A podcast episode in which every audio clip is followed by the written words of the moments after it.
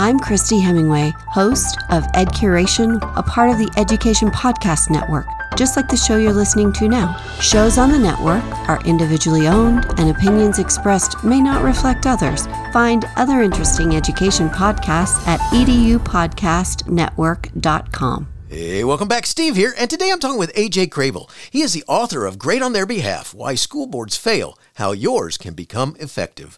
What an awesome book. A much needed read. What an amazing conversation. You are going to love this episode. Thanks so much for listening, and, and, and if you could share it, that would be so cool too. But before you go, it would be awesome if you went to my website, stevenmiletto.com slash reviews, and left a review for the podcast. Could you do that for me? That'd be so cool. The other way you can do it is like if you're listening to me on the Podbean app, you could go there and uh, leave a review or all the other different podcast platforms that you may listen to me on.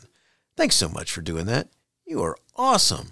Enjoy the show. It's the Education Podcast, your favorite show, with lots of groovy guests and they share what they know. So crank it up to 10 and let your neighbors know that here's another show with Dr. Steve Miletto. Teaching, learning, leading, K 12. Teaching, learning, leading, K 12. Teaching, learning, leading, K 12. Ah, ah, with Dot Steve Miletto. Improving student outcomes is AJ Crabill's relentless focus. He currently serves as a conservator at DeSoto, Texas Independent School District. During his guidance, DeSoto made double digit literacy gains and improved from having F ratings in areas of academics, finance, and governance to the district earning B ratings. He's also faculty at the Leadership Institution of Nevada, collaborator with the Effective School Boards Initiative, and national director of governance at the Council of the Great City Schools in Washington, D.C. He served as deputy commissioner at the Texas Education Agency and he spearheaded reforms as board chair of Kansas City, Missouri public schools that doubled the percentage of students who are literate and numerate and eventually led KCPS to full accreditation for the first time in decades. Uh, Crabill received the Education Commission of the state's James Bryant Conant Award, which recognizes extraordinary individual contributions to education. AJ, thanks for joining me today and say hi to everyone. Hey, thanks so much, Stephen, for having me. Well, I'm glad you're here. And uh, before we get started, we got to talk about a couple of your YouTube shorts because in these episodes, you're riding what appears to be an electric unicycle. I mean, this is too cool. All right, what inspired you to do this? I haven't. Uh, I, I, really don't enjoy driving, um, and especially when I lived in Austin. Anyone else who's ever lived in Austin probably doesn't actually enjoy driving either. Um, and so I uh, haven't owned a car in quite some time, but um, that my electric unicycle is just my way of getting around town. And so every now and then, somebody would spot me and uh, snap a video. and nice. So, and so some folks have strung some together over time and emailed them to me. Uh, my favorites, though, are um, the ones when I've been uh, spotted visiting schools. Uh, often I would visit some of our high schools or middle schools across the state and uh, we kind of zoom through the quad or something like that, just as a way of stirring up interest. And uh, I, I, can either, as the random, you know, outsider guy in a suit and tie, I can try to awkwardly approach students to ask them about their learning experience and things like that, or I can just zoom past them and then they'll flock to me, and then we can have a great conversation about their hopes and dreams and aspirations. So it's it's it's been quite the shtick when uh, visiting schools. I can only imagine. And one of those videos that I watched is you on a school campus and you see the kids going, "What?" You know, I mean, because you're literally yeah. you are in a suit and tie on this unicycle and doing very well at it, and uh, that is so cool because it's like yeah, I've not seen this one before, and I can imagine the kids doing the same thing, coming right to you wanting to ask, "What's going on with you?" and uh, cool stuff. Probably the only frustrating thing about the entire experience, um, and this wasn't just true at schools I visited. This was totally true in my neighborhood. So I, I would, this is how I got to and from work every single day, um, and so I'd be zooming home from work on my little electric unicycle and uh, go flying past the kids on my block and like, AJ, AJ, AJ, well, we want to write it, we want to write it. And you know, when I when I ordered this thing, I'd never written one of these. I didn't know what I was doing, and so I had it delivered to my office like under cover of darkness. Nice. And so I would wait for everybody to leave the office and like eight o'clock at night in a government office, you know, in the, the capital of Austin, Texas. I'd be clinging on to the sides, you know, of cubicles, trying not to die while I'm trying to learn how to balance all those things. So that's how I learned to write it is uh, I know I, I can admit this since I'm no longer a state employee, but that's how I learned how to write it. So it took me like two weeks to master this thing. So imagine my frustration and heartbreak when I, I'm zooming along, kids in the neighborhood is like, hey, AJ, we want to write it. They're like, yeah, no problem. Now, it's probably going to take you about two weeks to figure this out. You got to be steady here. Let me show you how to do it. And I try to hold hold them up, and then they just zoom away. It's like, wait a minute, whoa, hold on, wait, stop. What just happened? What, have you read one of these things before? Oh no, but this is easy. Like, no, this is not easy. Listen, y'all need to stop playing. Y'all have done this before, right? No. Why did it take you two weeks to figure this out, old man? It's like, okay, we're done here. Give me my wheel back. I'm going home. no, no, like that. Yeah, that would that would not be fun. There, that's like, yeah, thanks. The uh, well, I got to tell you, you look comfortable on it. Especially one of the things we talked about beforehand is the the when you're in the streets there and uh, there's cars going by you and stuff like this, and I'm like, well, that's a that's a that's a trip right there.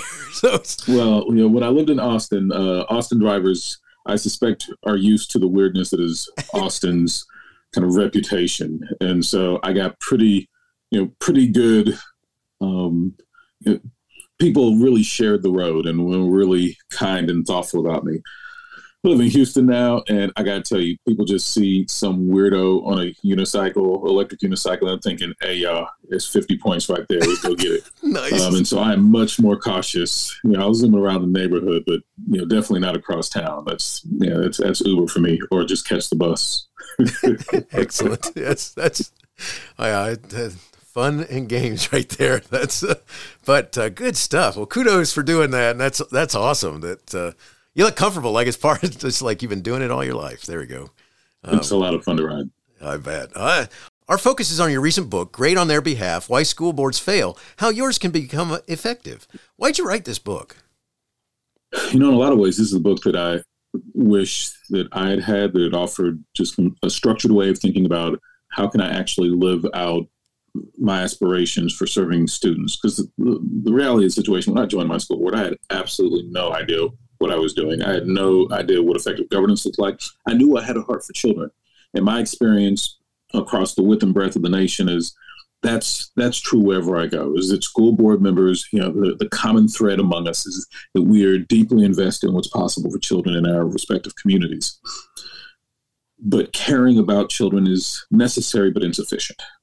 Uh, it's it's it's a necessary piece of the work, but if that's all you got, then it's actually pretty likely that you're going to do more harm than good.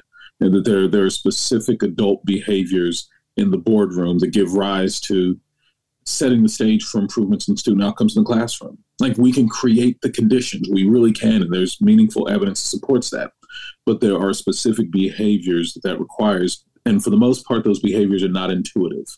And so the intention of this book is to try to capture what are a lot of those non intuitive lessons that you're probably not just going to magically stumble into of your own accord, that it really helps to have a framework and it helps to have a coach to help you implement that framework. And so for all of the folks who are leading a student outcomes focused approach to governing all the coaches out there that we've certified over the years and that are doing this work, for them, they've been able to use this as a guide for the boards that they're serving. Um, and for board members who don't yet have a coach, definitely go get one. It'll make your journey a lot smoother. Uh, but ideally, this is for the folks like me who didn't have a coach on day one. That this is a this is a starting place to try to identify what what would it look like to get intensely focused on improving student outcomes. I love it. That's awesome. I mean, you know, something that you've uh, said, and you kind of touched on it just a little bit, what you're talking about. Um, here's a statement that I've heard you say: uh, Student outcomes don't change until adult behaviors change, starting sure. with school boards. What do you mean by this?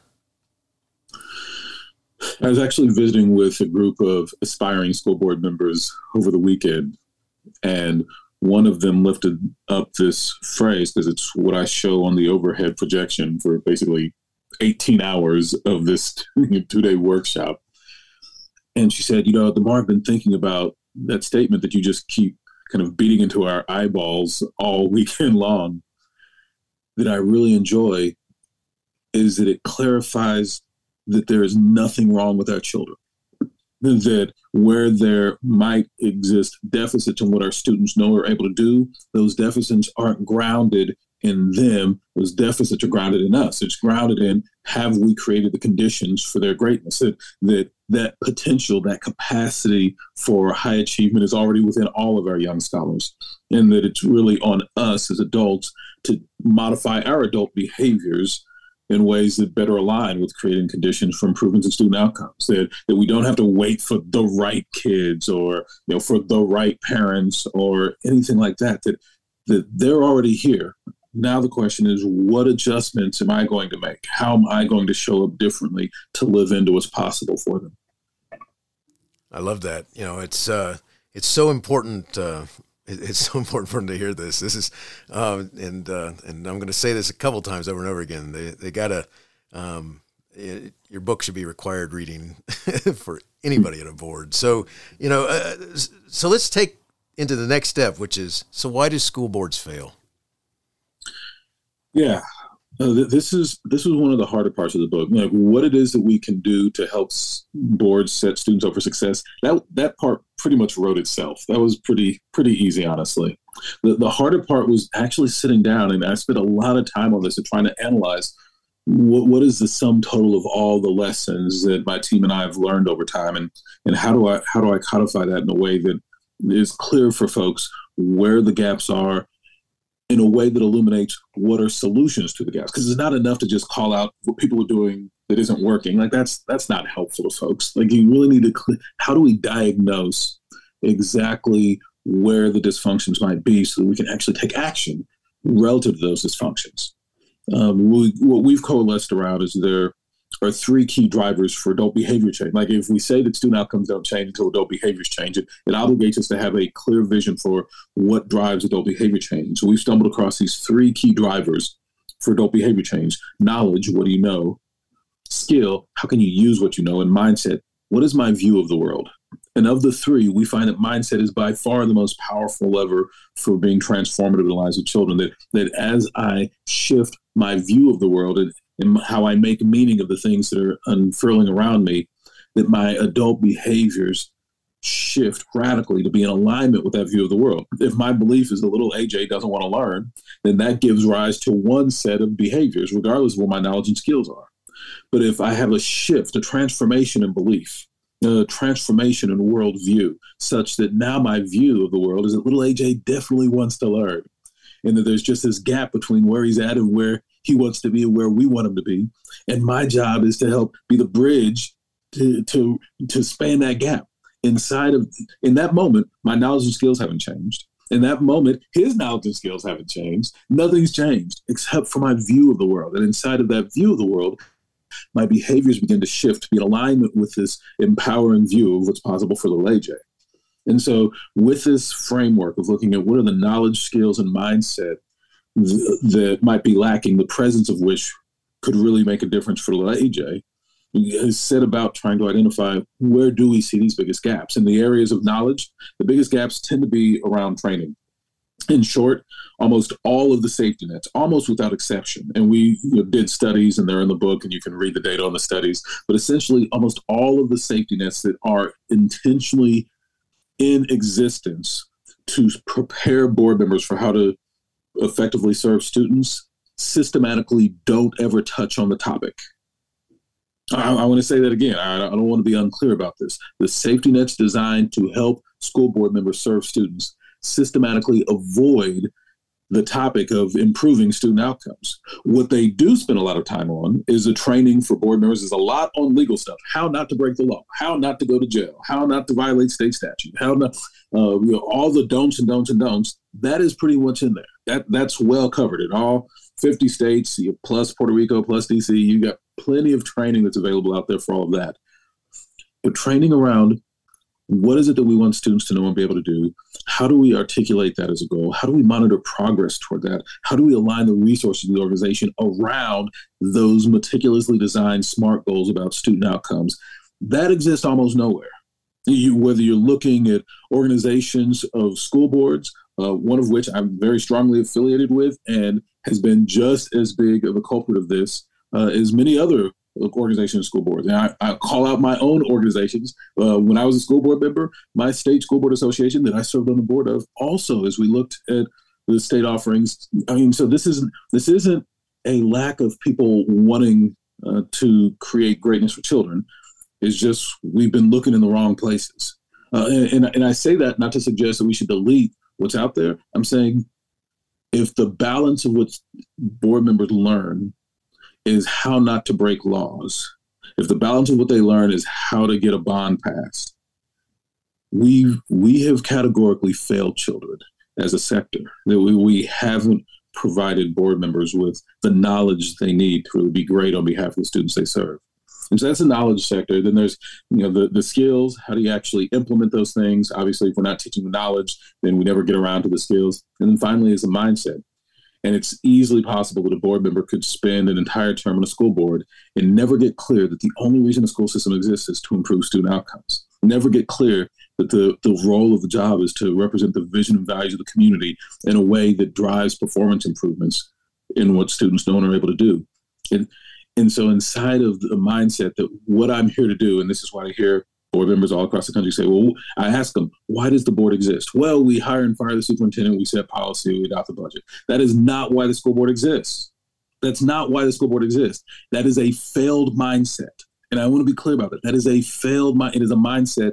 It, when I describe it as a failed mindset, it is not a mindset that will align the board's behavior with improvements in student outcomes. Not not automatically. If the board gets there, they got there by happenstance, not by intention. That is not why the board exists. Those are certainly things the board does. But the mindset that this is why we exist leads me to believe that as long as I'm just setting some policy and I'm hiring and firing the superintendent um, and I'm adopting the budget, that I've done the job. But no, the job is to represent the vision and values of the community in a way that aligns the organization around improvements in student outcomes. It, that's why the board exists. And if boards don't stand inside of that mindset, get clear about that purpose and stand inside of it, then all too often it's easy to pass a budget and then to think that we've done the work of the board. No, you've done a task, but you haven't necessarily attended to why the board exists.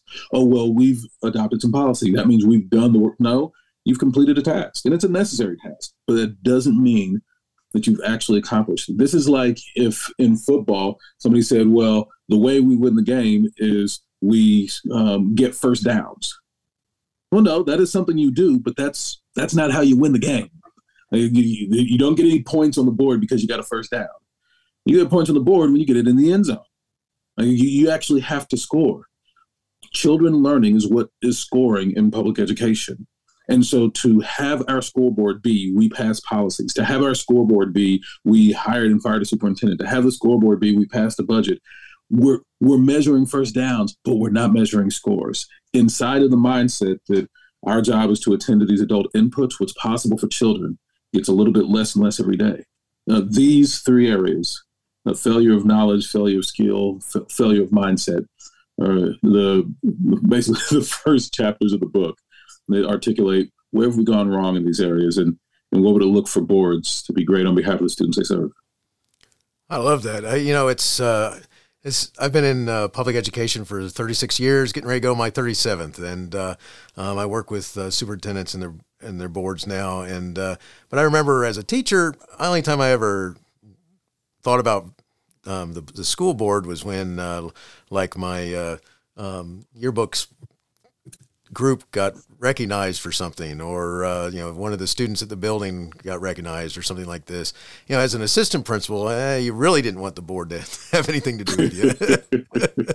And then, then as a principal what was interesting was uh, you know and uh, the differences between school systems because like i got visited by a couple of board members one time because they felt like uh, i should be selling um, um, i had 400 I'll never forget this number 418 parking spots and a couple of um, I wouldn't sell to uh, um, freshmen and uh, sophomores because they didn't need to have it yet, and they don't. You know, they're just if they're old enough as a freshman to get a driver's license, there's something else going on there. But there's uh, something else, right? And but uh, um, I got visited, and they said, uh, "Hey, you know, you should." Uh, um, how many parking spots you got here? Because we noticed that you got some empty parking spots. You know, I, I, I, I, said, well, yeah, that's because we got kids in different programs that drive to those programs and come back to school and go back.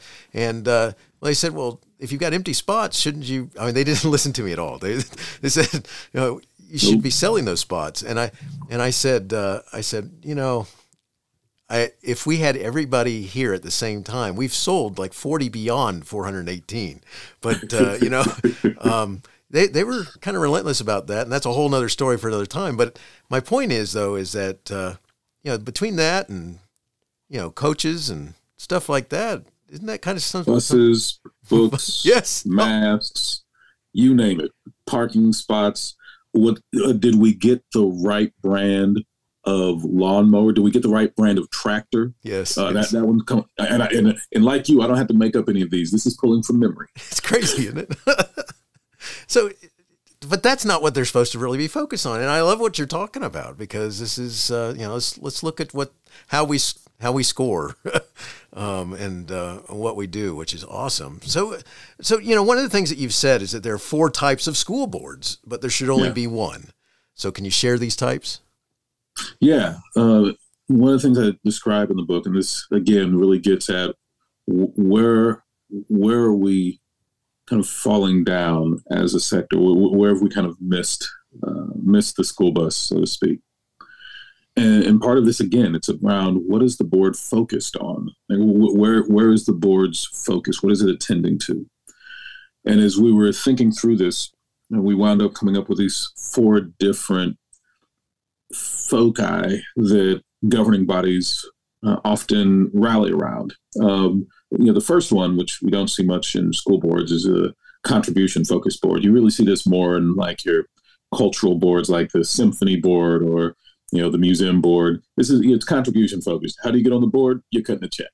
Um, and and for those type of cultural organizations, yeah, that, that makes sense. I, I wouldn't want that to be the case for a school board. Like, you, how do you get on the school board? Uh, whoever writes the biggest check to the school district, that's who gets on the school board. But in private schools, um, maybe that's the case. Um, but there's a contribution focused board. Th- That would be deeply problematic um, if that's what public education was based on for a variety of reasons. It, it, it might it might feel like it's had ceased to be public education at that point. Next kind of board um, is um, a founder focused board, a board that really seems to find its identity in supporting the founder of the organization. Um, and even though uh, public schools don't quite have a founder, sometimes there's a superintendent who is so popular, the boards get into thinking that our job is to support this super popular superintendent, uh, where it's, you know, our, our job isn't to hold them accountable. Our job is to, you know, hold them up. Um, and and I get the instinct behind that. Um, it's it's not one that is actually going to serve our students. Um, in, invariably, you wind up over time where the interests and needs of our students and of this great leader, the founder, or whoever, diverge.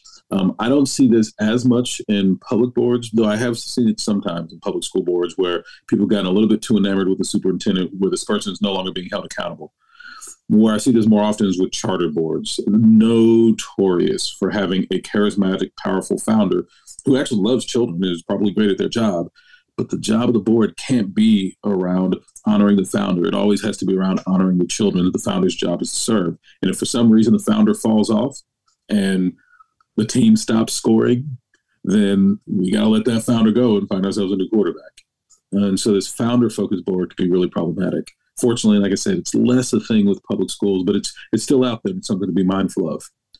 The third type is patronage boards, and a lot of our school boards live squarely in this land. Patronage boards, it's all about getting someone on the board whose role is to extract resources from the organization and to return those resources back to their patron who got them on the board in the first place.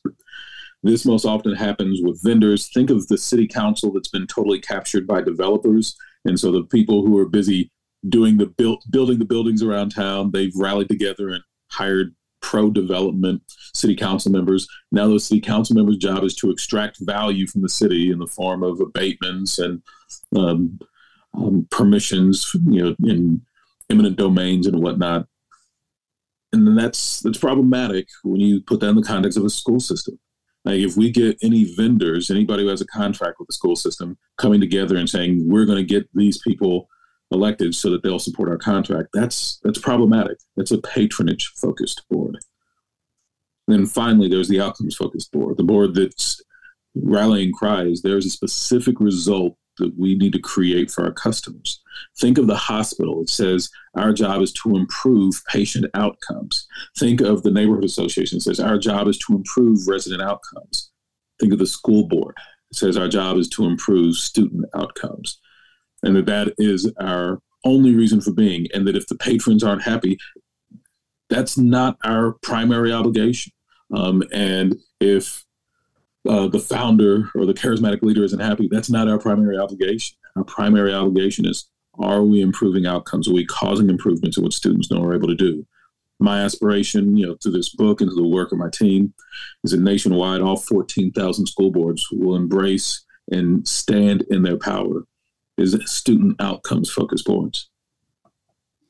It's awesome. You know, it's uh, there's just as a note, I had to eliminate some questions and stuff like this. And what I was uh, thinking about asking you because I'm like, oh, I'm gonna, I, I, I think I talk to you a couple days, and then you start charging me. So, uh, but uh, this is uh, so powerful. I mean, you know, one of the things that happens as a result of uh, you know what's going on in a in a school system is that at some point, uh, I think some school boards forget that um, I don't know that there's parents.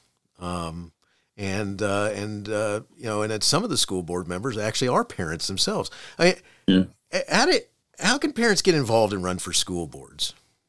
You know, probably one of the things that breaks my heart the most is I visit with so many parents across the country and my working with school systems across the nation who seem to be looking for someone else to show up and serve their children. And they seem to have kind of instinctively and subconsciously discounted themselves as that person that they might be looking for. You know, like that whole be the change thing. Like, oh, I'm, I'm looking for somebody to come be the change. Like, have you looked in the mirror lately? You might be the one. And, and the more that I've analyzed this, the more I've realized that a lot of folks just have a misunderstanding about the nature of the school board. That they think that the school board they're supposed to be a bunch of educational experts who are help making day-to-day decisions about how school systems function. And that's not the case. School boards only exist to represent the vision and values of the community. And so the only criteria for being an effective school board member is that you can represent the vision and values of your community. If you can do that, if you're willing to listen for the vision and values of, of your community, willing to uh, studiously write them down in the form of goals that describe what we want our students to know and be able to do guardrails that describe what are the non-negotiable values. If you're willing to spend the time monitoring progress toward them and aligning resource toward them and communicating about them. If you are willing to be a representative of the community's vision and values then you are ready. You have all of the skills all of the prerequisites necessary to be an effective school board member.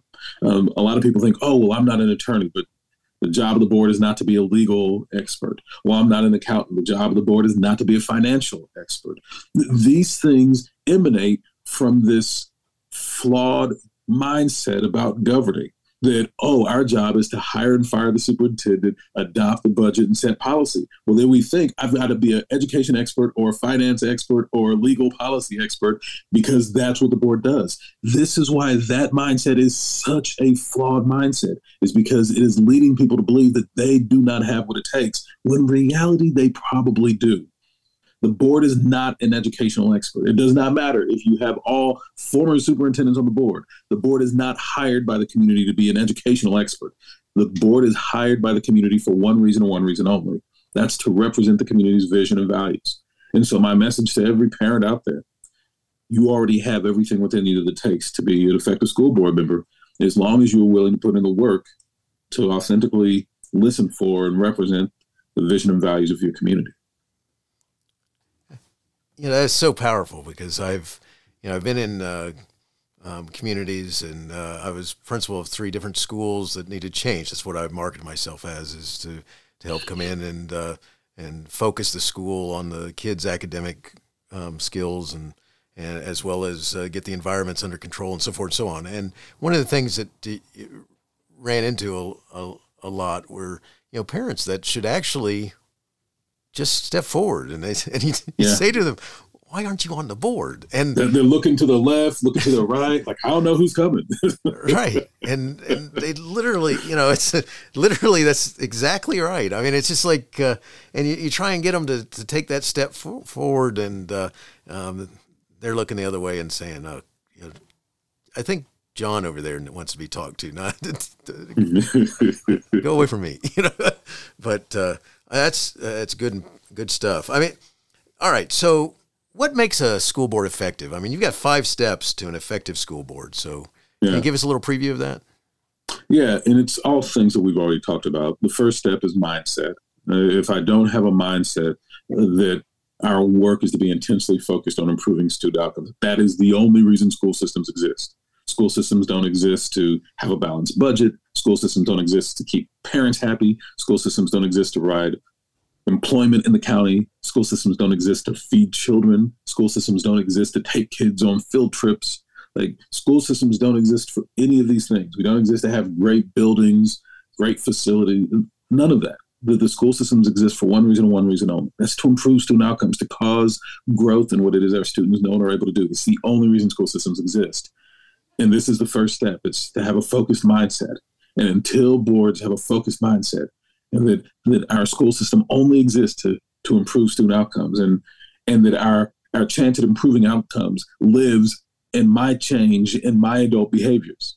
Like until that is where we choose to stand, we're not in the most optimal position to serve children. And the first step uh, in the five that I offer in the book is you have to have a focused mindset. Uh, once you've got that, then it's just a matter of doing the work inside of the focused mindset that student outcomes don't change until adult behaviors change. And, and student outcomes are the only reason we exist. The first step is to be clear about which student outcomes are we going to focus on as an organization. There's thousands of potential student outcomes that an organization will focus on. The job of the board is to listen to those and to clarify the vision and values by enumerating them having just a few. You can't have 50 goals. We're not going to get all those things done. You have to prioritize. We have to clarify the priorities. That's the second step. A focused mindset and then clarify the priorities. Once you are operating from a focused mindset and you've clarified the priorities of the community, the community's vision and values, you've written them down. Then the remaining three steps are just operationalizing that. It's monitoring progress toward the vision and values it's aligning the resources of the organizations with those vision and values. And it's communicating the results of all of this effort back to the community, who are the true owners of the organization. Board members do not own the school system. We're simply trustees, caretakers on behalf of our community. The superintendent most certainly does not own the school system. They are a hired hand brought in, but this is the community's schools, the community's children, the community's resources, the community's vision and values. Um, so it's it's an obligation of the board to report back to the community what the results are. That's the fifth step. And so there's a focused mindset, clarify the priorities, monitor progress, align resources, and communicate results.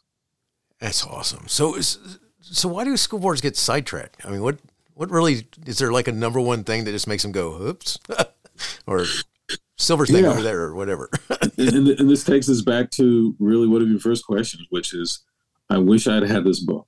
I, if I'm being completely candid with you, with the benefit of hindsight, as I look back, for the majority of my first two years on the board, children were not blessed by my presence being there.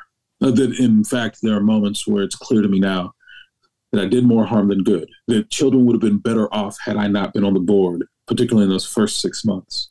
Uh, that I simply didn't have an understanding of what mattered, what made a difference. And there was no preparation out there that, that, that gave that to me by default. And that's what I want. I want by default people to show up and have insight into how can I make manifest my passion for what's possible for children. But but that in so few places that exist. You know, when we were conducting this study of looking at all of the different states to figure out do any states even require that boards receive training on what it is to improve student outcomes and to actually set goals and monitor progress. And of all the states across the across the country, only four did. Only four. Um, the rest of the states, unfortunately, then are in a position where they're kind of hoping that that people of goodwill kind of magically figure it out. That is not a strategy that is honoring children. And, and, and to be clear, you know, you know 30 years ago, maybe that, that made sense because we didn't have the research literature that really bears out what is the change in adult behavior in the boardroom that can most drive performance improvements for students in the classroom. We, we didn't have that 30 years ago. We didn't really have that you know, 20 years ago. It's really only the last decade, 15 years that we've had it started to have a really robust set of evidence in the research literature around what are the behaviors in the boardroom that can most give rise to performance improvements for students in the classroom. But we have it now. And it's on us and every board serving organization, your organization, my organization, all of us to constantly be reevaluating our adult behavior to figure out are we passing along the information about what is it in the knowledge, skills, and mindsets of boards that can most set them up to realize their aspirations for children. That, that that's on us. Even it's, it's, it's you and I, and it's it's all of us who serve school boards across the country. We've got to change our adult behaviors to be in alignment with the research evidence that is only recently available. And and I get it. There are board members across the country who've been on the board longer than the evidence has existed. They've been on the board 10, 20, 30. I bet some folks been on the school board 40 years. And so they can be forgiven for not for not having ac- had access to the to the evidence when they got on the board because it didn't exist yet. And to a limited extent, they can even be somewhat forgiven for not having access to it now because a lot of the, the organizations, our organizations, you and me, are in large part not providing this information systematically yet. It's on us who have made a commitment in our service that we're to we're to serve children by serving the leaders of those children, by serving the superintendents and school boards. It's on us to begin to get really, really aggressive about spreading the news about here's the evidence of what boards can do to really be great on behalf of the students they serve. That is awesome. It, your book is Great on Their Behalf Why School Boards Fail, How Yours Can Become Effective. I mean, this is, I, I kid you not, everyone listening, this is something that, uh, you know, maybe you just need to buy it for your, uh, for your superintendent to then create enough copies to spread out through the group or something like this and, and reach out to AJ. So this is, this is incredible. Now I, I, I I hate, I, I want to, I got to honor your time here. This is good, but uh, I got to. Uh, I, I want to make sure that I ask you this. I mean, you've written a lot of, of stuff, and you've got you've got a new book that you're working on that's due out uh, September of 2024. Um, it's called Rogue School Board Members Handbook. You want to give the audience a preview? yeah, no, I was definitely uh, for all my fellow rogues out there. This is my love letter, love letter to all of us. You know that rogue board. If you've ever been the one in an eight one vote, if you've ever been the one, you know, in a six one vote on your school board, that one in that four one vote on your school board, you know, this one is for you. I was definitely that that eight one. I was the one, and so for all my rogue school board members out there, um, you know, would I spend time to write? And it's actually written, but I've, I've got to rewrite it now that uh, Great on Their Behalf is out because I needed to have some alignment issues, and so that's why I don't think I'll release it until uh, middle of next year. Um, but it, it really is intended to be how do we how do we help folks who find themselves on the outside of the board majority uh, still manage to be great on behalf of the students they serve? You know, this book is really about what the board can do as a whole, but it, it makes that assumption that the board is is rowing as one and and, and looking to move and grow in this direction. Uh, the, the the next the next conversation is what happens when that's not the case. Gotcha. Good stuff. This is awesome. So, uh, so got that to look forward to coming out uh, middle of next year, which is awesome. And, and and so I want to ask you a question, AJ. If you had the chance to talk with a statewide organization of school system superintendents, so superintendents, not the not the school boards, mm. what would what would you share with them that you would want them to think about as they left your talk? What's that one thing or two things that you'd go, yeah, as they're walking away, they're talking about it.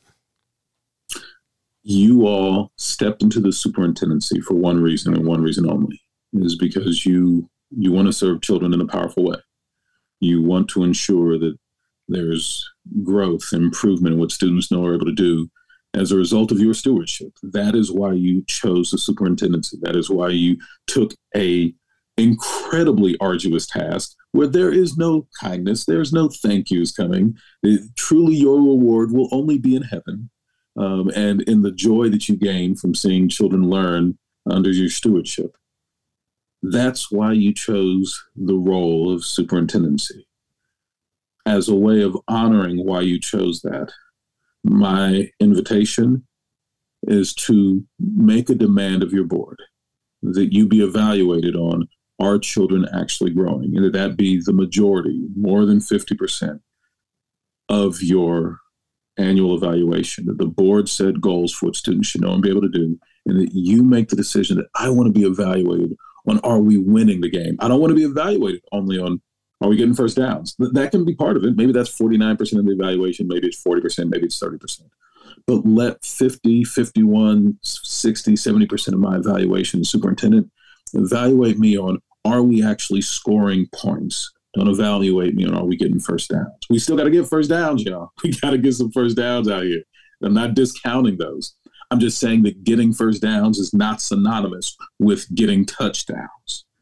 And so that's the that is the that is the plea that I would make of every superintendent across the country. If your board is not yet on this journey, be the catalyst for them being on this journey by placing a demand on them that I want to be evaluated on are we actually scoring for children? That that the joy of my heart as a superintendent is to be the catalyst for improvements in student outcomes. Please evaluate me on that basis. That is awesome. Love it.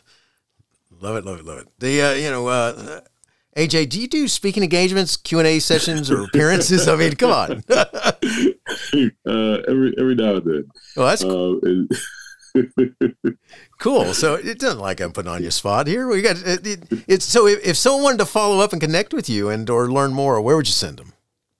Yeah, just shoot me an email, uh, just aj at ajcrabill.com, or um, you can easily track me down um, at the book's website, greatontheirbehalf.com, um, where there's also a lot of resources from the book and additional reading and uh, some tools that people can use to start evaluating their school boards. There's a great time use evaluation tool on the website so that you can look at current board meetings and evaluate what percentage of the board meetings actually focus on student outcomes.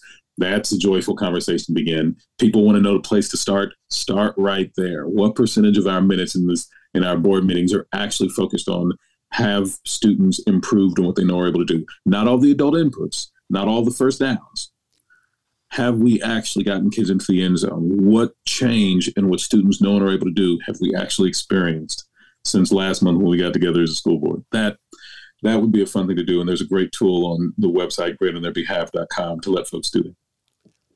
That is awesome. And I will put uh, those uh, links in the show notes as well as your email address so they can reach out to you. That would be cool. Excellent. And uh, Awesome stuff. So I got two last questions I, I, I, like to ask my guests, and, and they don't have anything to do with what we were talking about, but uh, kind of do. So uh, here's the first one, AJ. How do you keep going when so much is going on that you may want to quit? Yeah, you know this. You know it's a keen insight on your behalf. Obviously, having been in the work a long time yourself, you know that there there are a lot of days when, when you don't really know um, if I made the difference. I, I can think of so many times when I would go home from the school or go home from a school board meeting and honestly just literally cry of just like, dear God, please let the choices I made today actually bear the fruit that I intend for them to. Because we don't actually know. Like in the education business, we are planters of seeds, but we're not always, we don't always have the privilege of being, uh, being harvester of fruit like that, that often that comes much later. And so it's it's hard to know. Um, and so it's a keen insight on your part that sometimes it, it can be tough to keep going.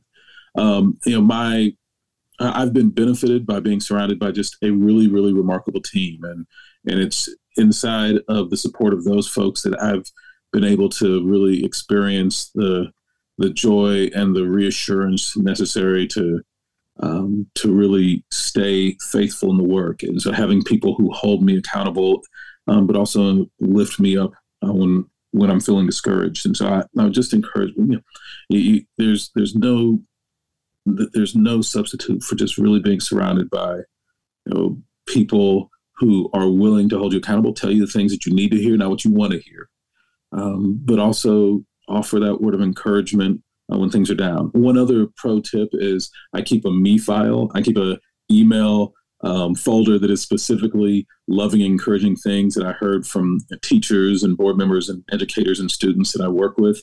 And when things just really suck, I'll just go I'll read some of those. Um, often they're Um, the emails have photos of students that I've been working with, you know, students taking selfies and all that stuff, or we'll take a big group photo.